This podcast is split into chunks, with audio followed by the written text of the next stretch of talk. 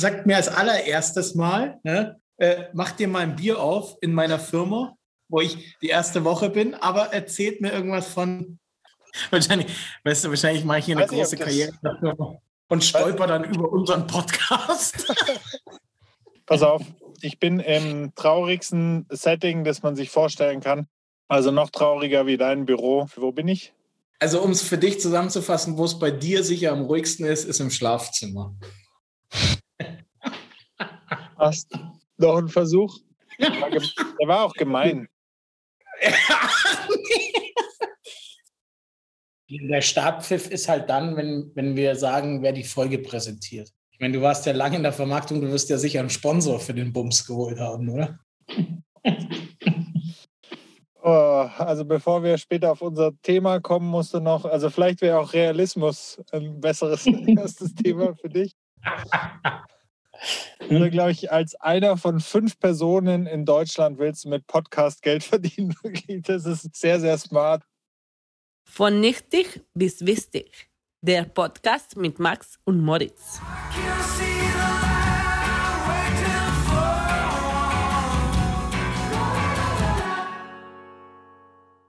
Wir haben ja das Thema monetär versus visionär. Also ich Ja. glaube, dass wir zwei sehr gute Beispiele sind von Menschen, die eigentlich gut befreundet sind, sage ich mal. Wir sind jetzt keine Best Friends. Wir haben bei vielen Themen, glaube ich, leicht unterschiedliche Meinungen.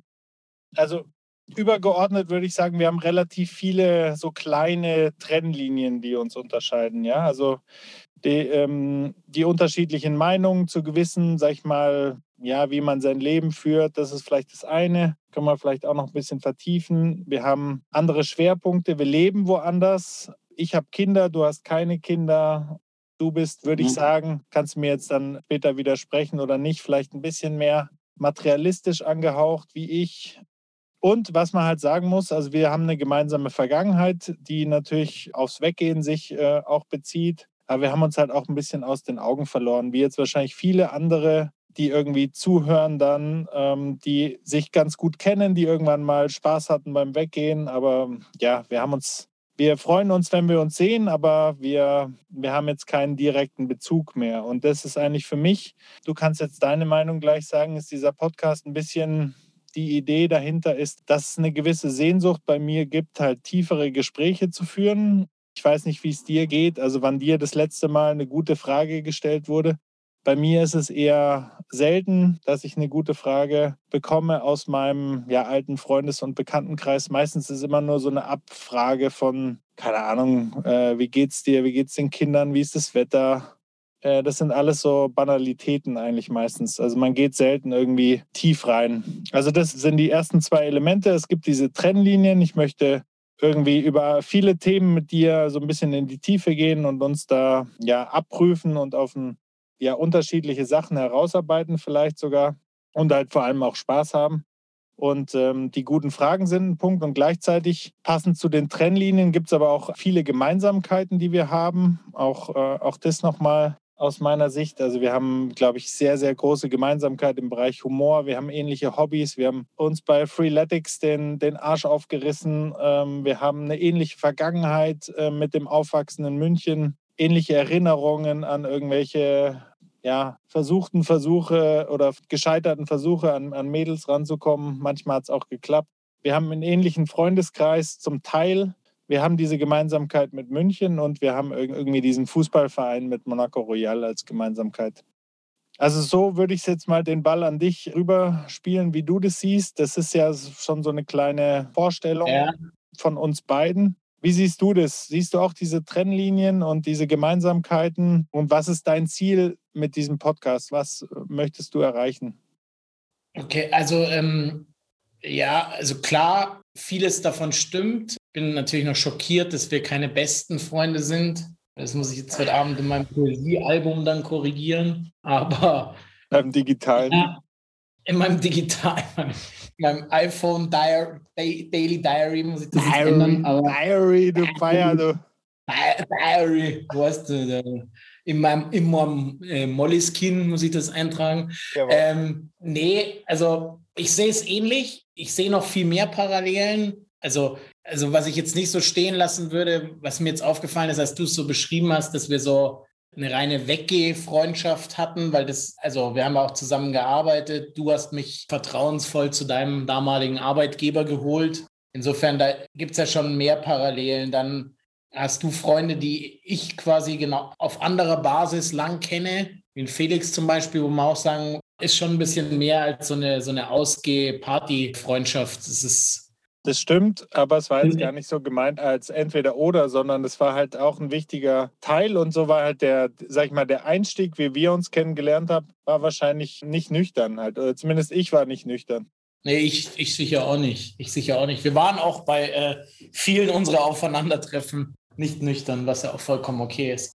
Ich glaube, wir haben extrem viel Parallelen, auch mit der, mit der Gastronomie. Ja. Und die, das, zeigt, das zeigt ja auch quasi, also das ist zum Beispiel eine Überlegung, die ich hatte, dass die Gastronomie so ein, so ein, so ein Thema ist. Wir waren irgendwie beide mal Barleute. Ja? Und Barleute, sagst du? Wir waren Barmänner. Ja? Barkeeper. Ich wollte eigentlich Barkeeper umschiffen, weil ich den Begriff Ich, ich glaube, wenn wir uns so zwei Mädels gegenüber vorstellen, also wir waren übrigens beide mal Barleute, dann sind die Chancen gering für die zweite Base. Ja. Ja, ich würde sagen, das habe ich verschlimmbessert gerade. Ja. Also mit Barleuten habe ich den unwürdigen Barkeeper. Ja, also wir haben beide an der Bar gearbeitet und während, während ich da gearbeitet habe und dann eben mich mit den Themen beschäftigt habe, wie ich mein, wie man das optimieren kann, um dann irgendwann zu sagen, Mensch, hier geht aber viel Geld in meinen Geldbeutel, also muss ich jetzt eine eigene Bar oder respektive Club machen. Hast du halt Barmann gemacht, weil es gutes Geld war, weil du den Kontakt zu den Leuten wolltest und weil dich, aber weiter hat es dich halt auch nicht interessiert. Ne?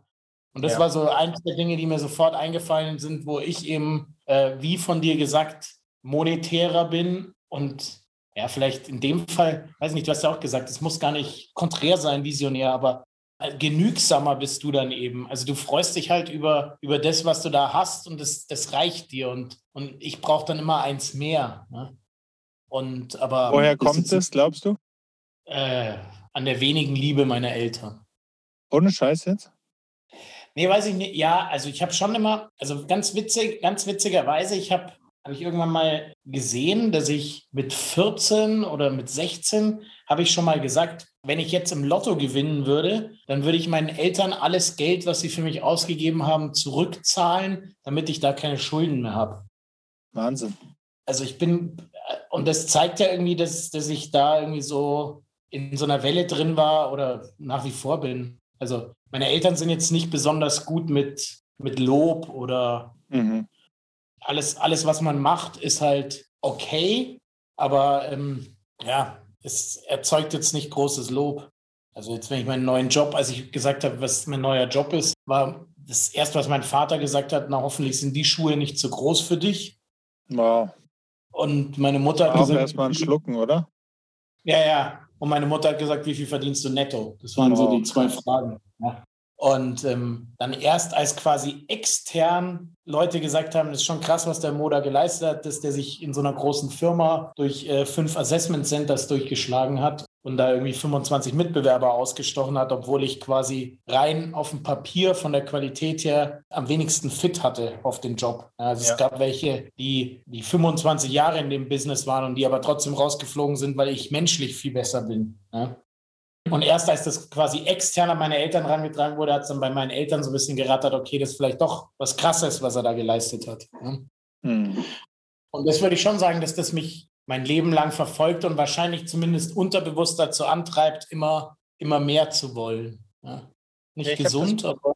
Ich habe das bei dir gemerkt. Also, du, das ist, glaube ich, nicht nur der Fall bei dem Lob, das du dir selber zugestehst oder nicht zugestehst in deinem Fall, sondern ich glaube, das ist allgemein so, wenn man bei dir auch irgendwie sagt, man hat das und das erreicht, das, das führt zu einer ähnlichen Reaktion, glaube ich. Also du, du hast da ein gewisses Nicken, du freust dich auch für, für deine Freunde, wenn sie was erreichen, aber du bist jetzt da nicht ähm, total euphorisch. Oder äh, stimmt das nicht?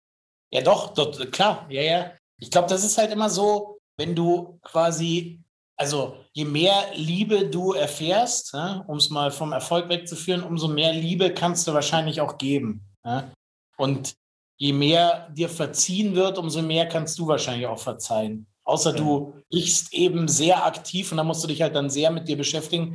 Außer du brichst halt aktiv aus dir aus oder aus deinem Raster aus und beschäftigst dich tief mit dir und merkst so, ja, was ist jetzt, äh, warum ist das hier so? Ne? Ja.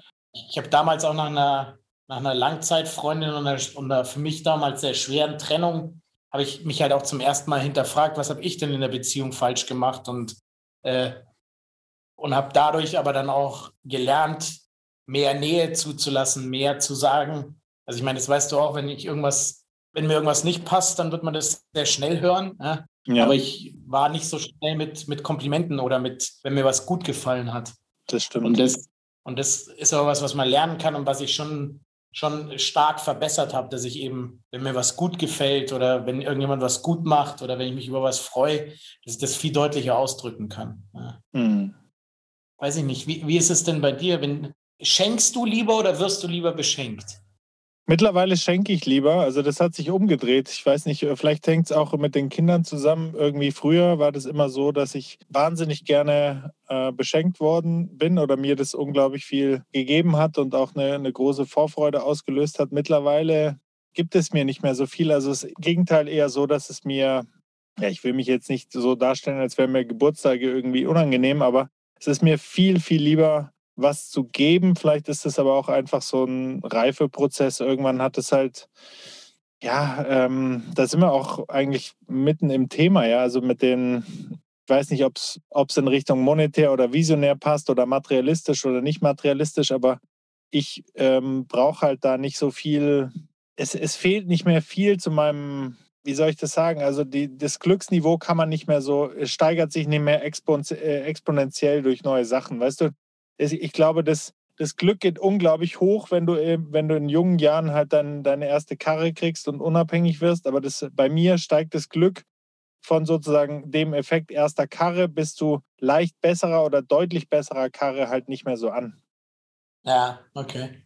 Ja, ist bei mir witziger, also ich, ich schenke unglaublich gern, also ich mache unglaublich gern jemand anders eine Freude und freue mich dann, wenn, wenn der eine Freude, der oder die eine Freude daran hat aber ich lasse mich ungern beschenken. Also mir ist es mir ist es quasi, wenn ich jetzt Geburtstag habe und es ist irgendwie ein runder Geburtstag oder sowas, dann sind mehrere da und dann werden so Geschenke übergeben. Dann, wenn du mich fragen würdest, was mir am liebsten wäre, dann würde ich die Geschenke alleine auspacken.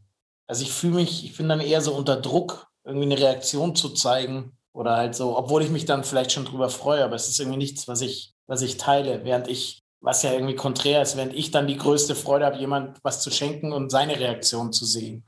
Ja gut, aber Mo, ich bin da jederzeit offen für Geschenke. Also ich kann mich jetzt an wenige Geschenke von dir erinnern in den letzten Jahren. Ich weiß nicht, wen du da jetzt meinst, aber ich war es nicht, glaube ich. Ja, ich habe extra, ich habe extra gesagt, jemand oder jemand der. Also es geht um Frauengeschenke.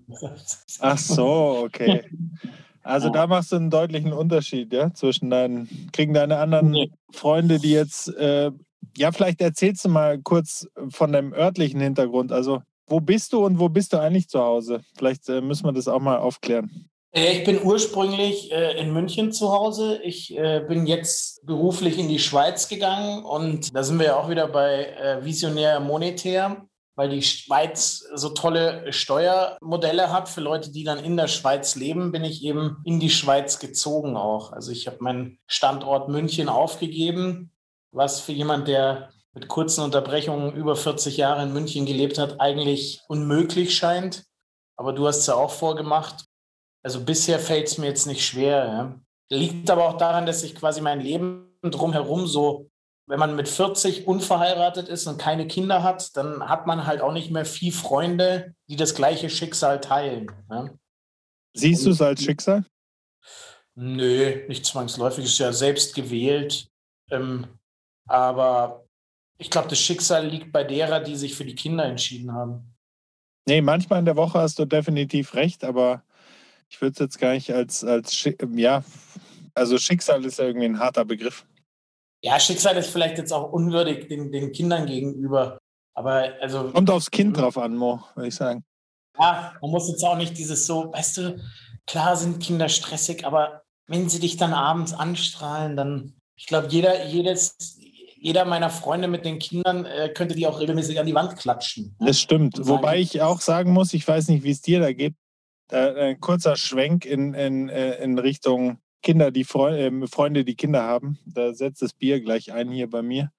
Ist es auch so bei dir, wenn du Leute anrufst, die Kinder haben und dann ähm, kommt erstmal, ja, also die, du fragst du irgendwie, wie geht's? Und dann kommt meistens erstmal eine Litanei in Richtung, ob das Kind jetzt gerade gut schläft oder nicht. Also es geht selten irgendwie los mit irgendwie guter Laune, dass, dass die Kinder so viel ähm, Freude und Glück bringen würden. Also bei mir, man hört eher immer, ja, wie ist mein Fitnesszustand? Und das Maximum ist irgendwie, man hat gut geschlafen und äh, ist dann gerade zufrieden mit der Gesamtsituation. Aber so richtig mega Glück höre ich da selten raus, obwohl ich ja weiß, dass es die Eltern das so empfinden. Aber liegt das nicht in der Natur der Sache? Also, wenn du mich jetzt fragst, wie ist in der Arbeit, dann gibt es halt, ja, ist ganz cool oder läuft gerade scheiße oder ich bin gerade mega in einem, also ich glaube, ich glaube, der Mensch neigt eben dazu, sich mit dem Negativen mehr aufzuhalten. Ja, oder, oder der deutsche Mensch. Also das ist die Frage, weil da sehe ich schon. Ja, oder der, Deutsch, oder der deutsche Mensch. Ja, das ist, ist gut möglich. Also klar, ich habe ein Verständnis dafür, dass Kinder ein allumfassendes Thema sind. Ja, aber es zeigt ja auch ein bisschen die Sache an sich. Also es zeigt halt auch, dass Leute, die Kinder kriegen, und das ist ja auch, also Freunde von mir, die Kinder kriegen, entfernen sich automatisch von mir und gar nicht ich unbedingt von ihnen. Ich mag ja Kinder. Ich habe auch super Spaß mit Kindern. Ich komme, also ich komme bei denen auch ganz gut an, weil, weil ich halt nicht so ernst bin. Ich habe super viel Spaß mit meinen Nichten, die irgendwie sieben und fünf sind. Ja. Also das ist ja kein Problem. Trotzdem ist ja. es so, dass die Freunde sich einfach verändern, weil sich ihr Ablauf so krass verändert. Also du bist halt von, von selbstbestimmt bist du fremdbestimmt. Und egal wie cool die Eltern sind, es ist halt einfach so. Also ja. frag eine Mutter, wie es in den ersten Jahren ist. Die geht dann duschen, wenn gerade das Kind schläft, ja, weil es halt anders nicht geht. Und ich glaube, das ist, das ist halt einfach das Thema. Und wenn es halt ein allumfassendes Thema ist, dann ist es halt auch das, was als erstes kommt bei einem Anruf. Aber das ist halt auch das, was es so ja, so klar. Ich meine, das ist auch das, was man vielleicht gerade im Kopf hat, einfach. Also ich, ich glaube, das wäre auf jeden Fall nochmal ein gesondertes Thema wert, dass man das, also eine ähm, ganze Episode über das Thema, weil das sind ja, ist ja ein wahnsinnig breites Thema und vor allem auch total ähm, spannend, die Perspektive. Ich habe Kinder, du hast keine. Warum ist es so? Warum ähm, sind wir da gerade ähm, so angekommen? Irgendwie, weißt du, jeder für sich, ähm, du ohne Kinder, ich mit Kindern glaube, das sollten wir einfach nochmal vertiefen. Aber zurück, ja. Äh, zurück, zu unserem Thema, beziehungsweise auch in, in eine Art Vorstellung rein. Aber ich habe das vorhin mit den Trennlinien, will das auch nicht ähm, überdramatisieren, aber es gibt halt eben diese kleinen Bruchstellen, wo man sagt, man verliert sich so ein bisschen aus den Augen. Ich habe ja vorhin auch diese Frage angesprochen, dass, dass es mit was oder was mir wichtig wäre bei dem Podcast und unseren Gesprächen, dass wir halt da wahnsinnig viel Spaß haben und uns einen Arsch ablachen, aber dass wir halt auch ähm, sagen, ja, wir, wir ähm, tauchen da ein bisschen in gute Fragen ab. Und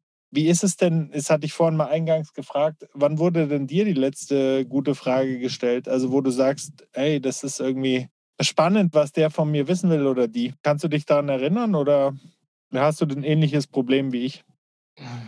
Naja, also ich könnte jetzt nicht sofort sagen, ja, das war die letzte gute Frage. Ne? Also aber, außer von mir jetzt halt, aber. Genau, außer von dir natürlich. Ne? Äh, ja, genau, das war die letzte gute Frage, als du eingangs gefragt hast, warum ich mir einen Kaffee und kein Bier hole. Ja?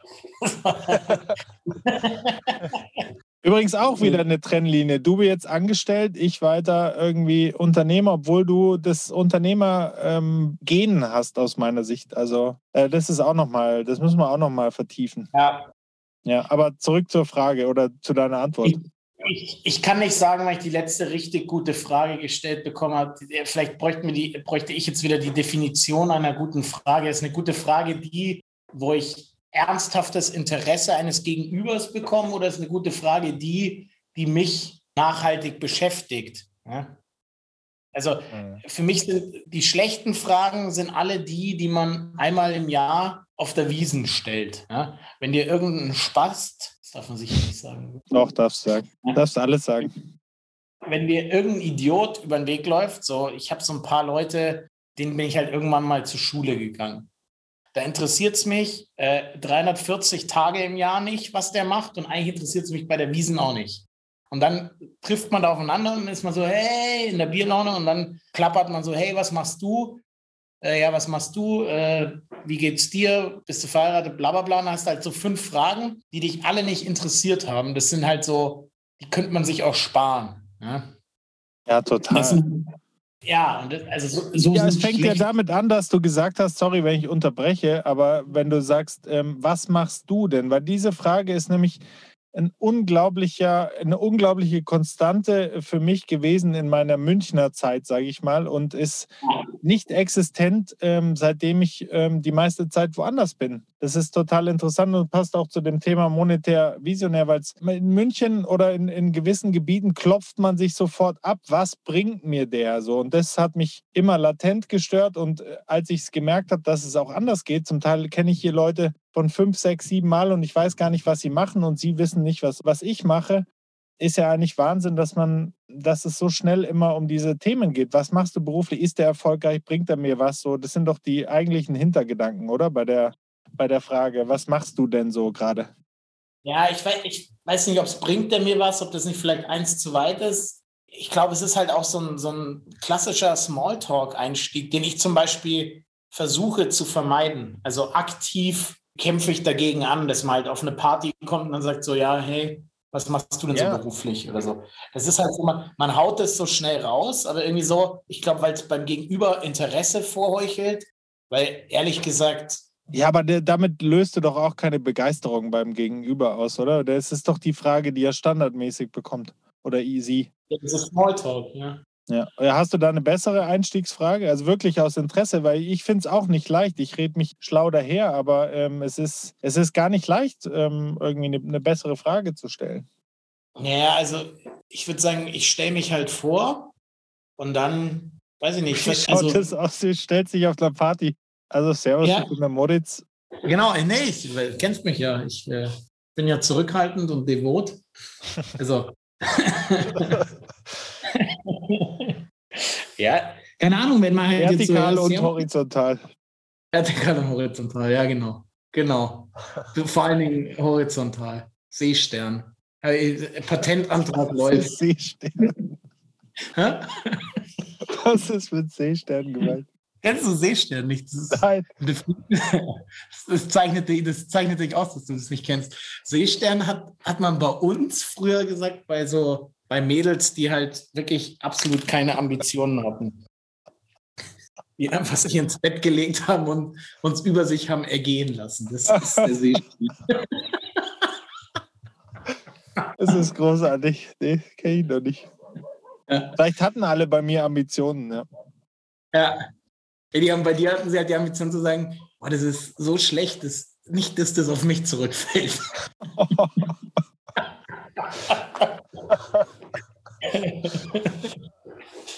ja. Ähm, jetzt bin ich abgeschweift.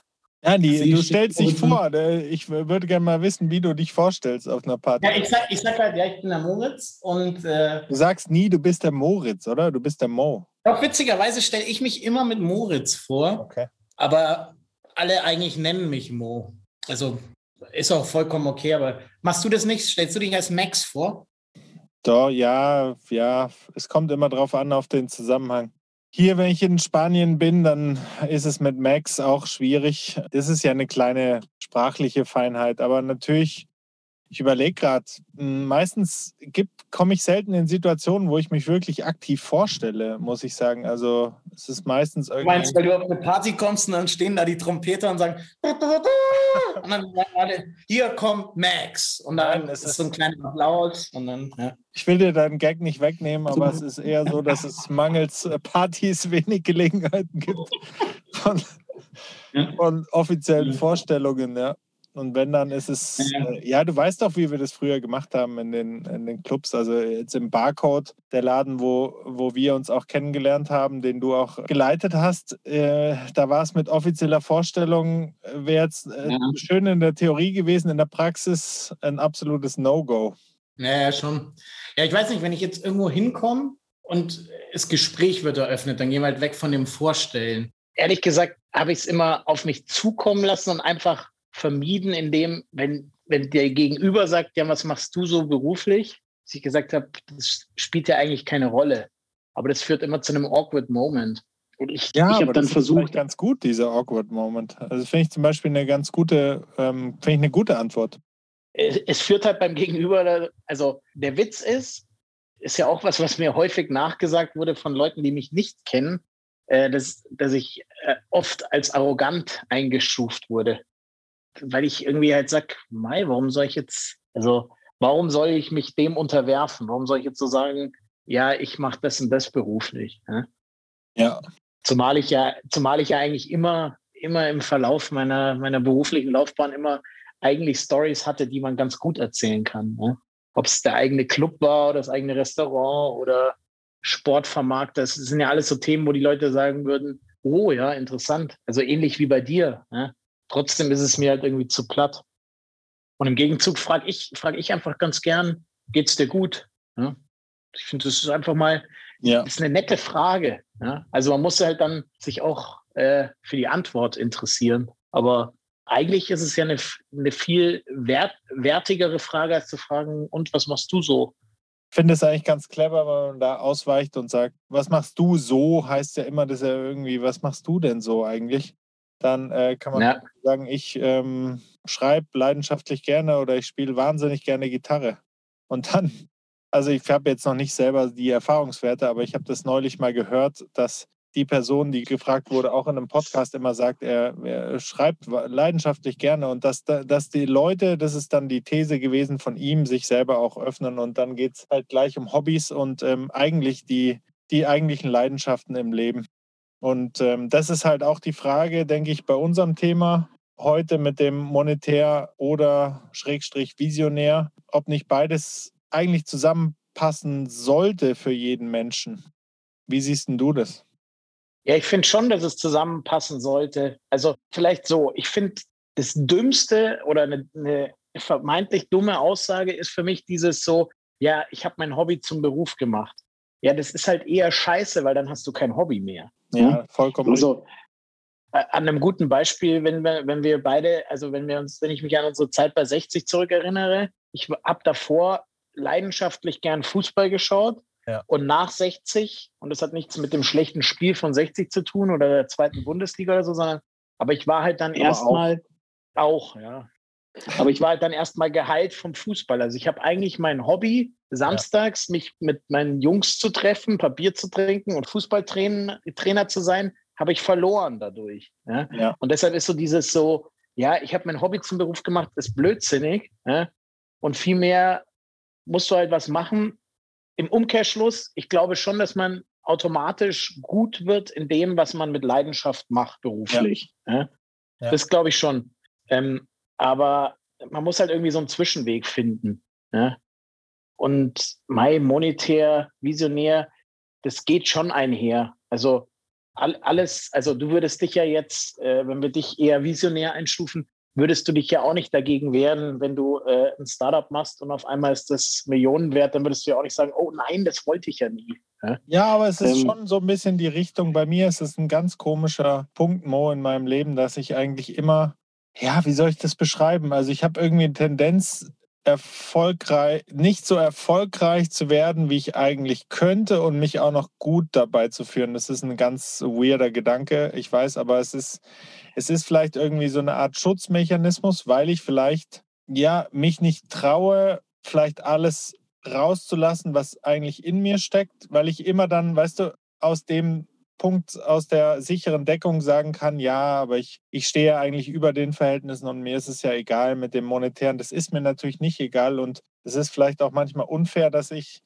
ja, was heißt unfair? Ich meine, du, du, äh, du hast ja gar hast ja gar nicht so unbedingt Bock auf die, die Rollen zu tauschen. Also ich, ähm, ich mehr monetär, du mehr visionär. Das sind ja alles so Rollen, sage ich mal, die wir ausfüllen wenn ich auf den Grund gehen möchte, ich weiß es nicht. Ich, ähm, ich, ich bin Zeit meines Lebens eher schon viel mehr daran interessiert, irgendwie, dass die Leute ähm, mit wenn du es jetzt so dramatisch ausdrücken möchtest, irgendwie mit, mit meinen Visionen oder meinen Vorstellungen mehr was anfangen können als mit meinem Erfolg. Woher das kommt, ob das auch ein Aufbegehren ist äh, gegen auch ein sehr behütetes Aufwachsen und äh, wirtschaftlich gesichertes Aufwachsen, ich weiß es nicht.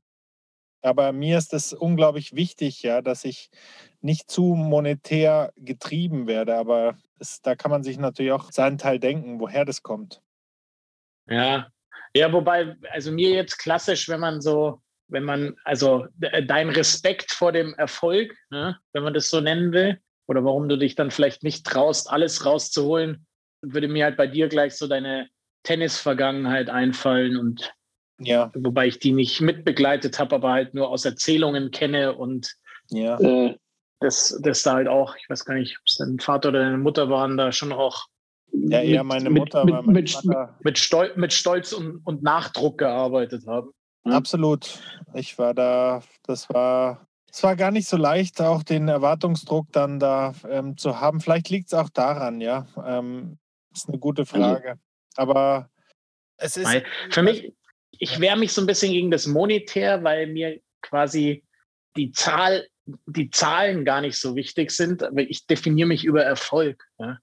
Also ich glaube auch, wenn man jetzt, jetzt bin ich ja viel hier im Sales wieder zu tun, und wenn man die Sales-Leute fragt, klar, leben die von den Boni, aber am Ende des Tages das Größte für die ist auch, wenn die der beste Vertriebler sind.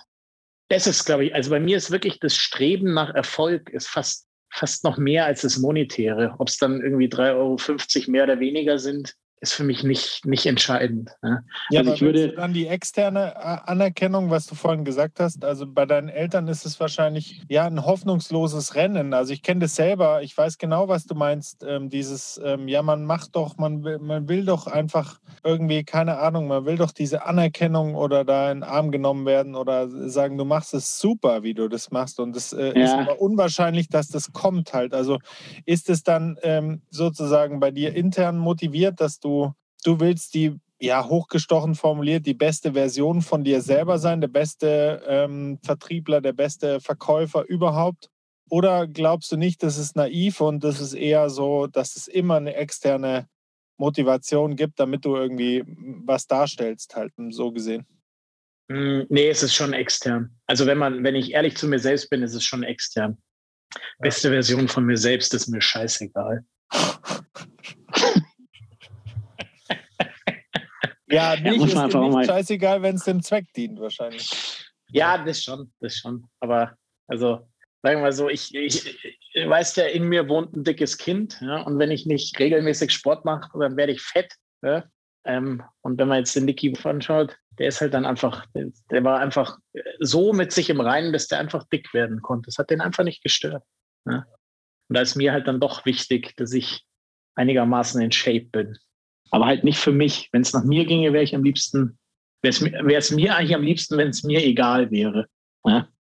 Was hältst du denn von der These, weil ich finde immer, ich gönne dir das total, dass du diesen, ähm, und ich finde es auch absolut bemerkenswert, wie du dich da durchgesetzt hast in dem Bewerbungsprozess. Aber ich möchte ein bisschen was in den Raum werfen. Ich glaube, dass es immer, es ist für mich auch ein Verlust für hochgestochen formuliert die Menschheit, wenn jemand, der so ein unternehmerisches Gen hat, in den, in den Kescher der, also ich überspitze es jetzt einfach ein bisschen, in den Kescher der, äh. der Unternehmenswelt gerät, weil sie ihn da äh, mit irgendwie einem fetten Gehalt und einem geilen, einer geilen Karre holen, wo ich sage, Mann, der Mo ist Unternehmer, das ist kein Angestellter und das wird auch in zehn Jahren noch kein Angestellter sein. Wie, wie gehst du damit um? Weil ich glaube, die Wahrnehmung habe nicht nur ich mit dir, äh, von dir.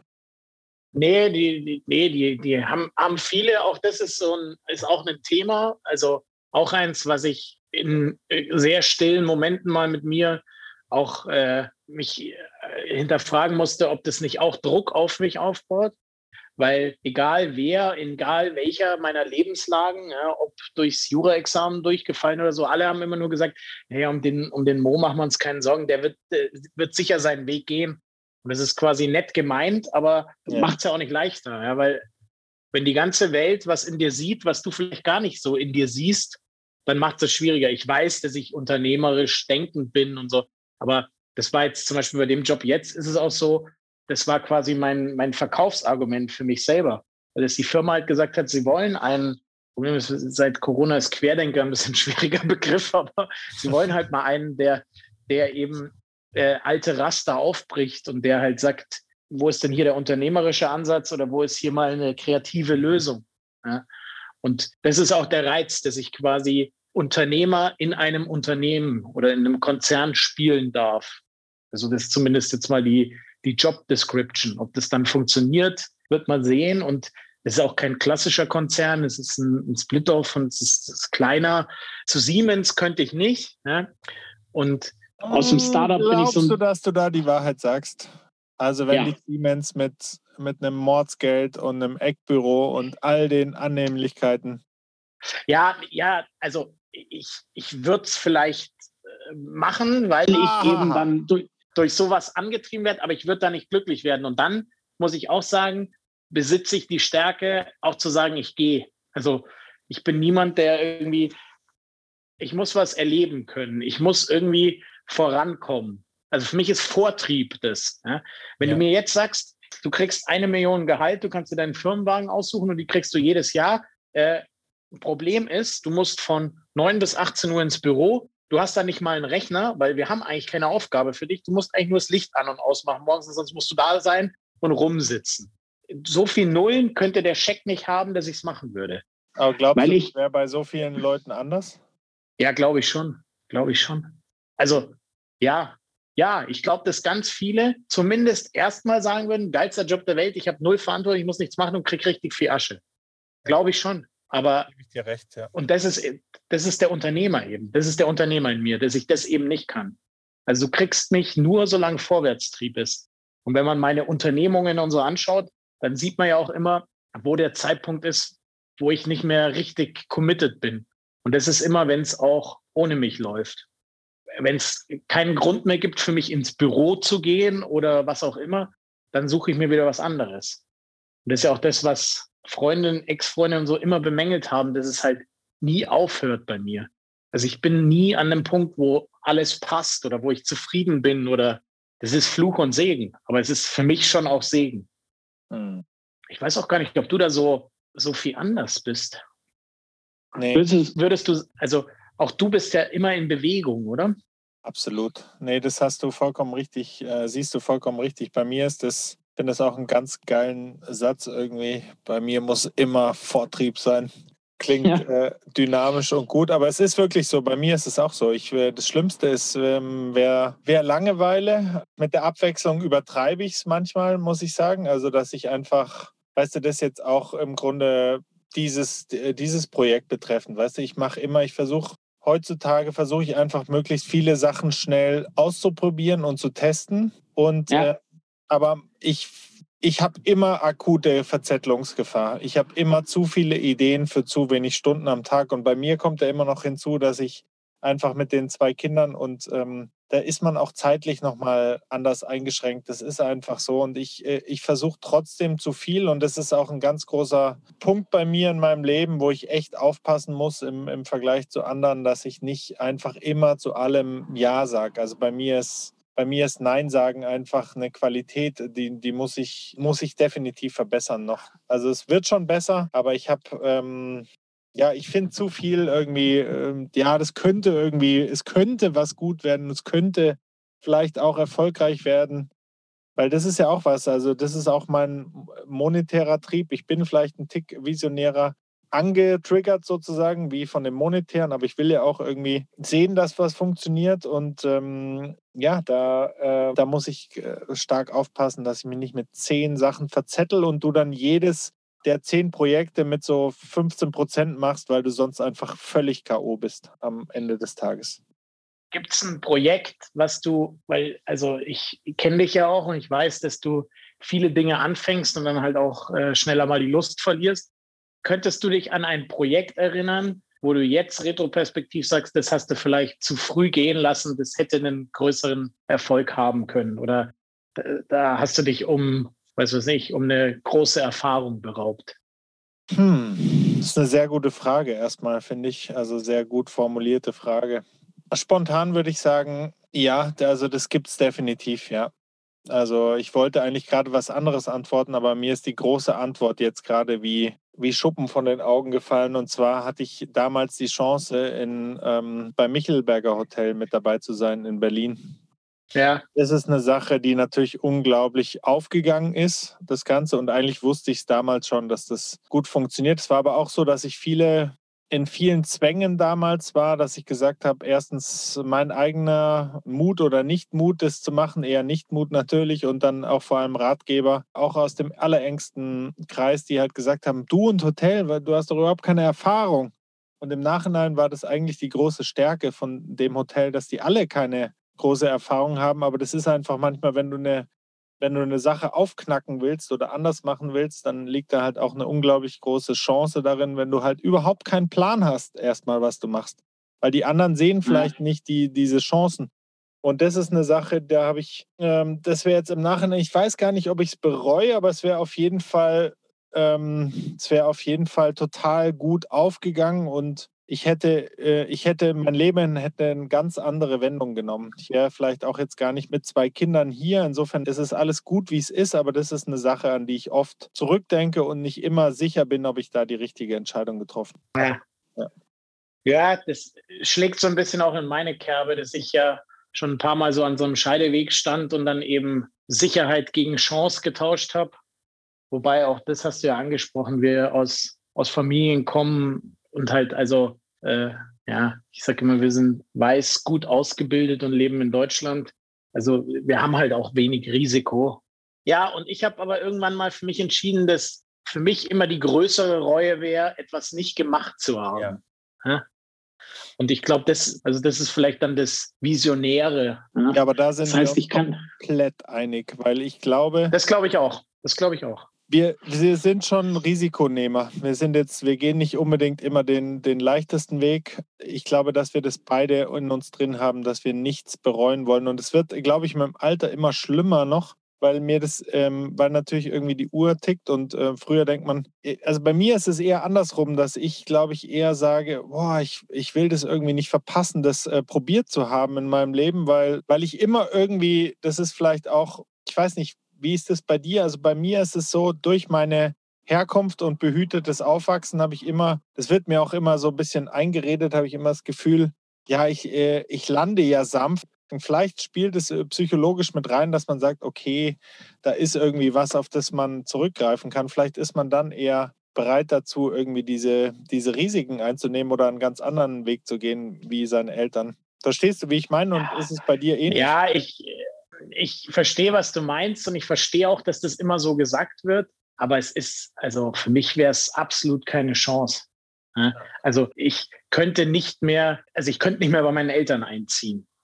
Ich äh, würde mir sicher lieber Geld von Freunden leihen. Der Einziehen oder, ist ein äh, riesenkrasses Beispiel jetzt. So ja, oder also, ja, keine Ahnung. Ich weiß zum Beispiel, witzigerweise, ich habe äh, neulich beim Keller ausräumen habe ich ein altes, altes Tagebuch gefunden. Ich habe mal so eine Zeit lang ein Tagebuch geführt und eben auch zu den Beginnen vom Barcode, äh, der Diskothek. Und da lief es am Anfang, lief es halt überhaupt nicht, weil das halt Zeit gebraucht hat, bis das angelaufen ist und so. Und da konnten wir uns kein Gehalt zahlen und nichts. Ja. Und dann, das wusste, wusste ich gar nicht, das hatte ich komplett vergessen, aber es stand halt in dem Tagebuch, dass ich zu meinem Vater gehen musste und ihn bitten musste, dass er mir Geld für meine Kfz-Versicherung gibt weil ich quasi im Januar nicht das Geld hatte, um diese Kfz-Versicherung zu bezahlen. Ja. Und ähm, das ist halt klar, das ist der Vorteil gewesen. Ja? Ich wusste, wo ich hingehe, um das Geld für die Kfz-Versicherung zu kriegen. Ja? Das waren jetzt irgendwie 600 Euro oder was auch immer. Das ist nicht die Welt, aber ähm, das, das ist vielleicht das, was ganz tief irgendwo mitspielt. Wobei für mich das ja. Schlimmste immer wäre, meine Eltern fragen zu müssen. Also ich, ich würde halt dann also ich würde eher sagen, ja. Äh, meine Hoffnung ist, dass ich durch die Gastronomie ja, habe ich gelernt, wie man schnelles Geld machen kann.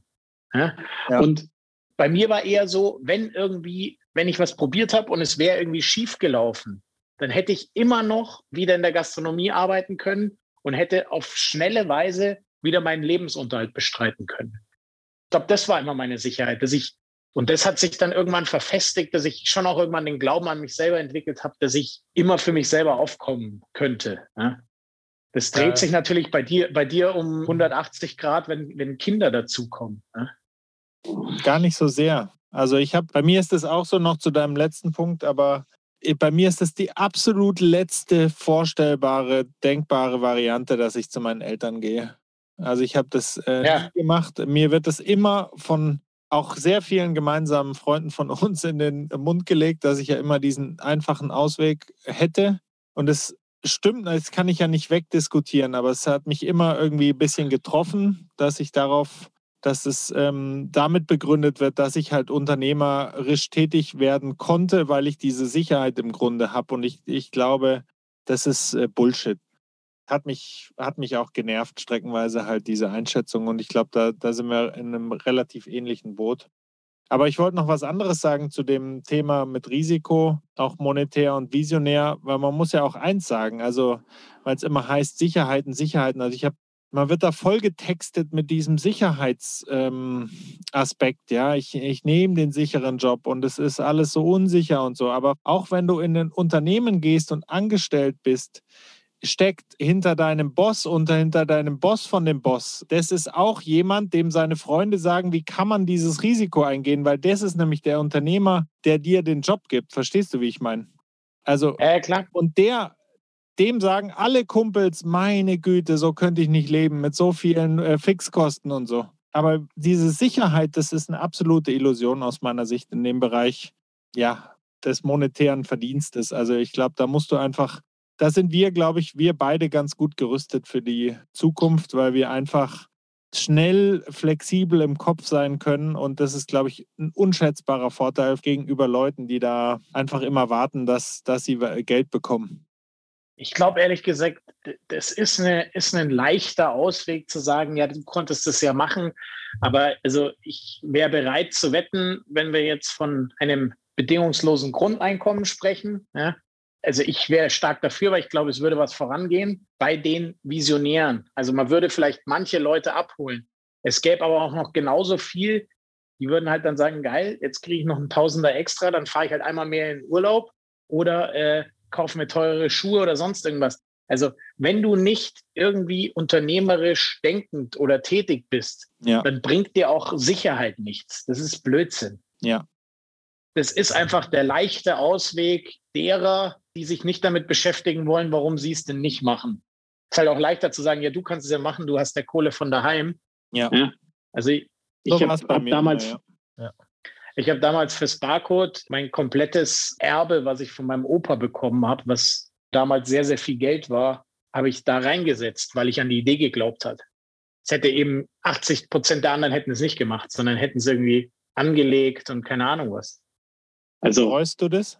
Nee, keine Sekunde. Ich habe null, also ich habe mit dem Barcode die geilste Zeit meines Lebens gehabt oder halt eine extrem gute Zeit. Ich habe extrem viele Leute kennengelernt. Ich finde, also da sehe ich so ein großes Bild. Wo ich heute bin, wäre ich nicht, wenn damals nicht gewesen wäre. Dieses, so ein, so ein Wenn-Dann, das kann man nie spielen. Ja. Sondern man muss einfach das, was man gemacht hat, hat zu irgendwas anderem geführt. Also wäre ich nicht durchs Staatsexamen in Jura durchgefallen, was damals das Schlimmste für mich war in dem Moment. Ja, ich weiß. Aber wäre ich da nicht, wäre ich da nicht durchgefallen, wäre ich nicht zu einem G gekommen, wäre ich nicht zu einem G gekommen, hätte ich nicht äh, den Investor getroffen, mit dem ich danach ein Startup gemacht habe. Es ist so, alles bedingt sich irgendwie.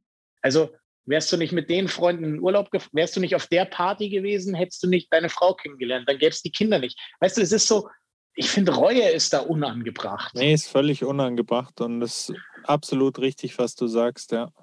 Aber vielleicht, um da jetzt auch ein, noch einen letzten Punkt von meiner Seite zu bringen, dann können wir auch irgendwann einen Deckel drauf machen, ist aus meiner Sicht wird eine Sache immer komplett unterschätzt bei dem Thema äh, monetäre Sicherheit oder auch in dem ja, Schrägstrich Visionär oder wer ist so und wer ist so.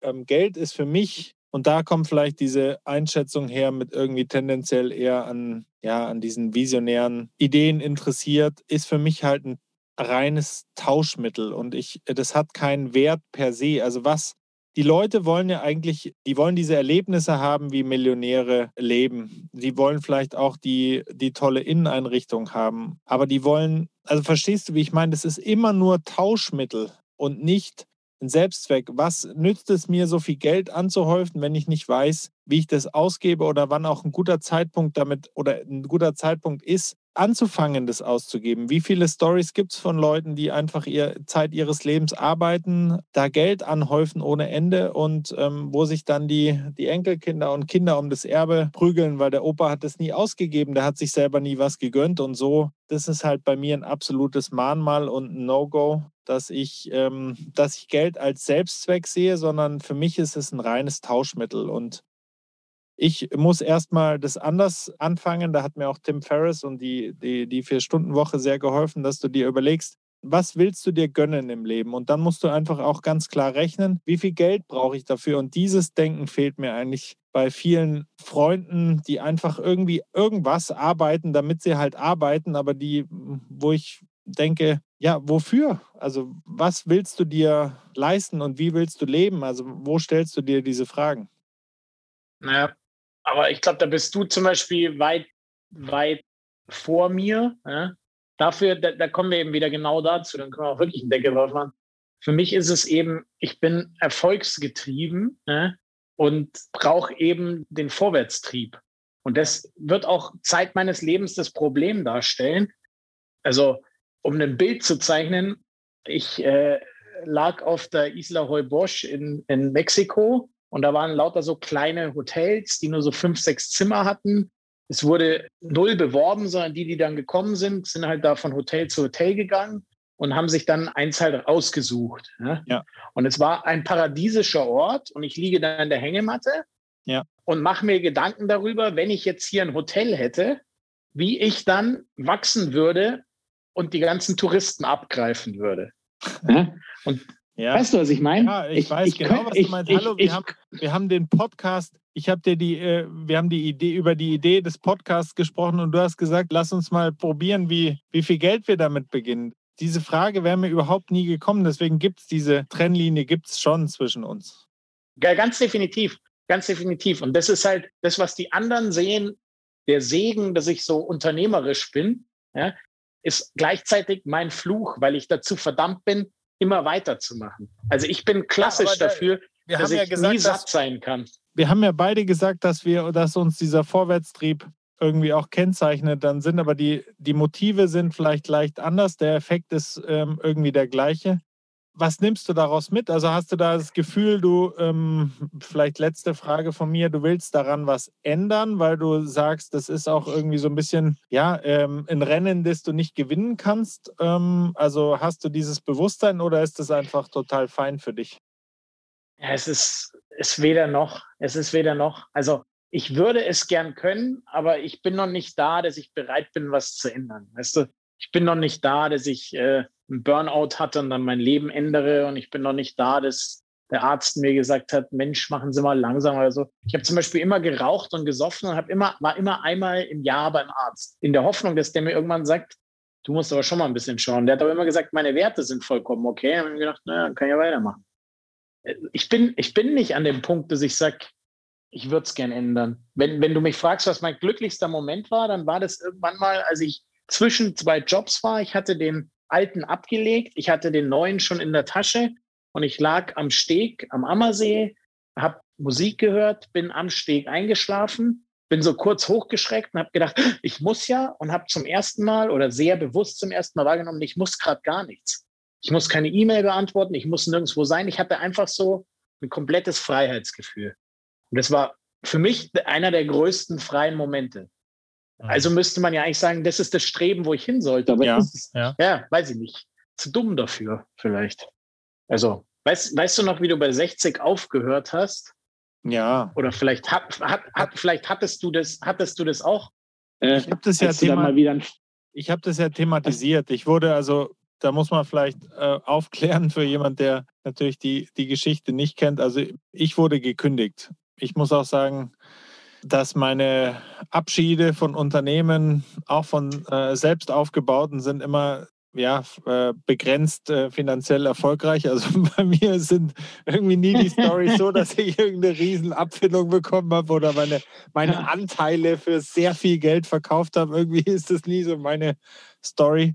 Und damals war es halt so, dass ich auch völlig behindert eigentlich aus der Sicht von vielen Leuten, aber nicht aus meiner Sicht, ähm, da allem gleich sofort zugestimmt hat. Also es war auch keine Entscheidung gegen meine Person. Ich habe da auch mal einen, ähm, Blogpost zugeschrieben. Ähm, das war einfach so ähm, last in, first out, einfach weil die Vorgabe aus den USA war, nee, sie müssen irgendwie Stellen kürzen, dann war ich halt weg. So. Und dann war ich in dem Büro drin und habe sofort zu allem Ja und Amen gesagt, ja, passt für mich. Und ähm, hatte dann den, den Deutschlandchef noch am Telefon und der hat auch gesagt, es ist nichts Persönliches, alles äh, sehr schade, aber äh, so und ich habe da sofort unterschrieben, wo sich jeder, der ein bisschen sich auskennt, die, die absolut die Haare rauft, wie ich es äh, dem Unternehmen so leicht machen konnte.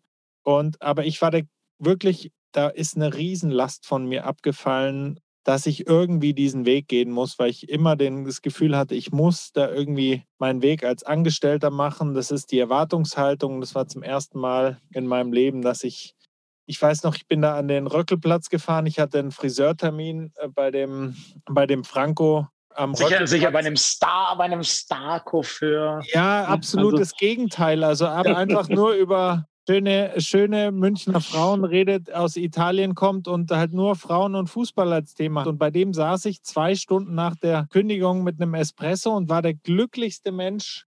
Es war einer der schönsten Momente, ich einfach gefühlt habe, ich habe diese Freiheit. Das ist mein großes Thema. Deswegen ist es vielleicht auch nicht monetär versus visionär, sondern bei mir ist es halt Freiheit. Ja. Und wenn monetär zu dem Freiheitsaspekt passt, dann super. Wenn es auf Kosten von der Freiheit geht, dann ist es mir, ist es mir ähm, zu wenig wert, ja. Das muss ich ganz klar sagen. Ja, das ist, ist eigentlich wirklich ein schönes Roundup, weil das ist bei mir schon auch so. Also ich würde auch nie, gut, jetzt habe ich gerade mich in einem Unternehmen anstellen lassen. Insofern kann ich jetzt nicht, kann ich jetzt nicht sagen, ich würde meine Freiheit nie aufgeben, aber mir wurde eine Vision gezeichnet, wie ich quasi die Freiheit innerhalb eines Unternehmens haben kann und werde. Und wenn ich an den Punkt komme, dass ich sie da nicht mehr habe, dann würde ich wahrscheinlich auch wieder gehen, weil ich schon auch diese Freiheit brauche ich. Also ich muss nicht unbedingt mein eigener Chef sein, aber ich muss meine Ideen und mein, mein, mein, meine Art zu arbeiten und mein, ja, wieder Vorwärtstrieb, den muss ich ausleben können. Und wenn ja. ich das nicht kann, dann würde ich auch, auch egal wie groß der Scheck ist, gehen. Also ich würde sagen, die drei, die drei Worte dieser Folge sind Vorwärtstrieb, äh, Freiheit und Seestern. Ganz klar aus meiner Sicht. ja, definitiv. Definitiv. Das ist der Episodentitel für Folge 1. Ja, bin ich vollkommen d'accord.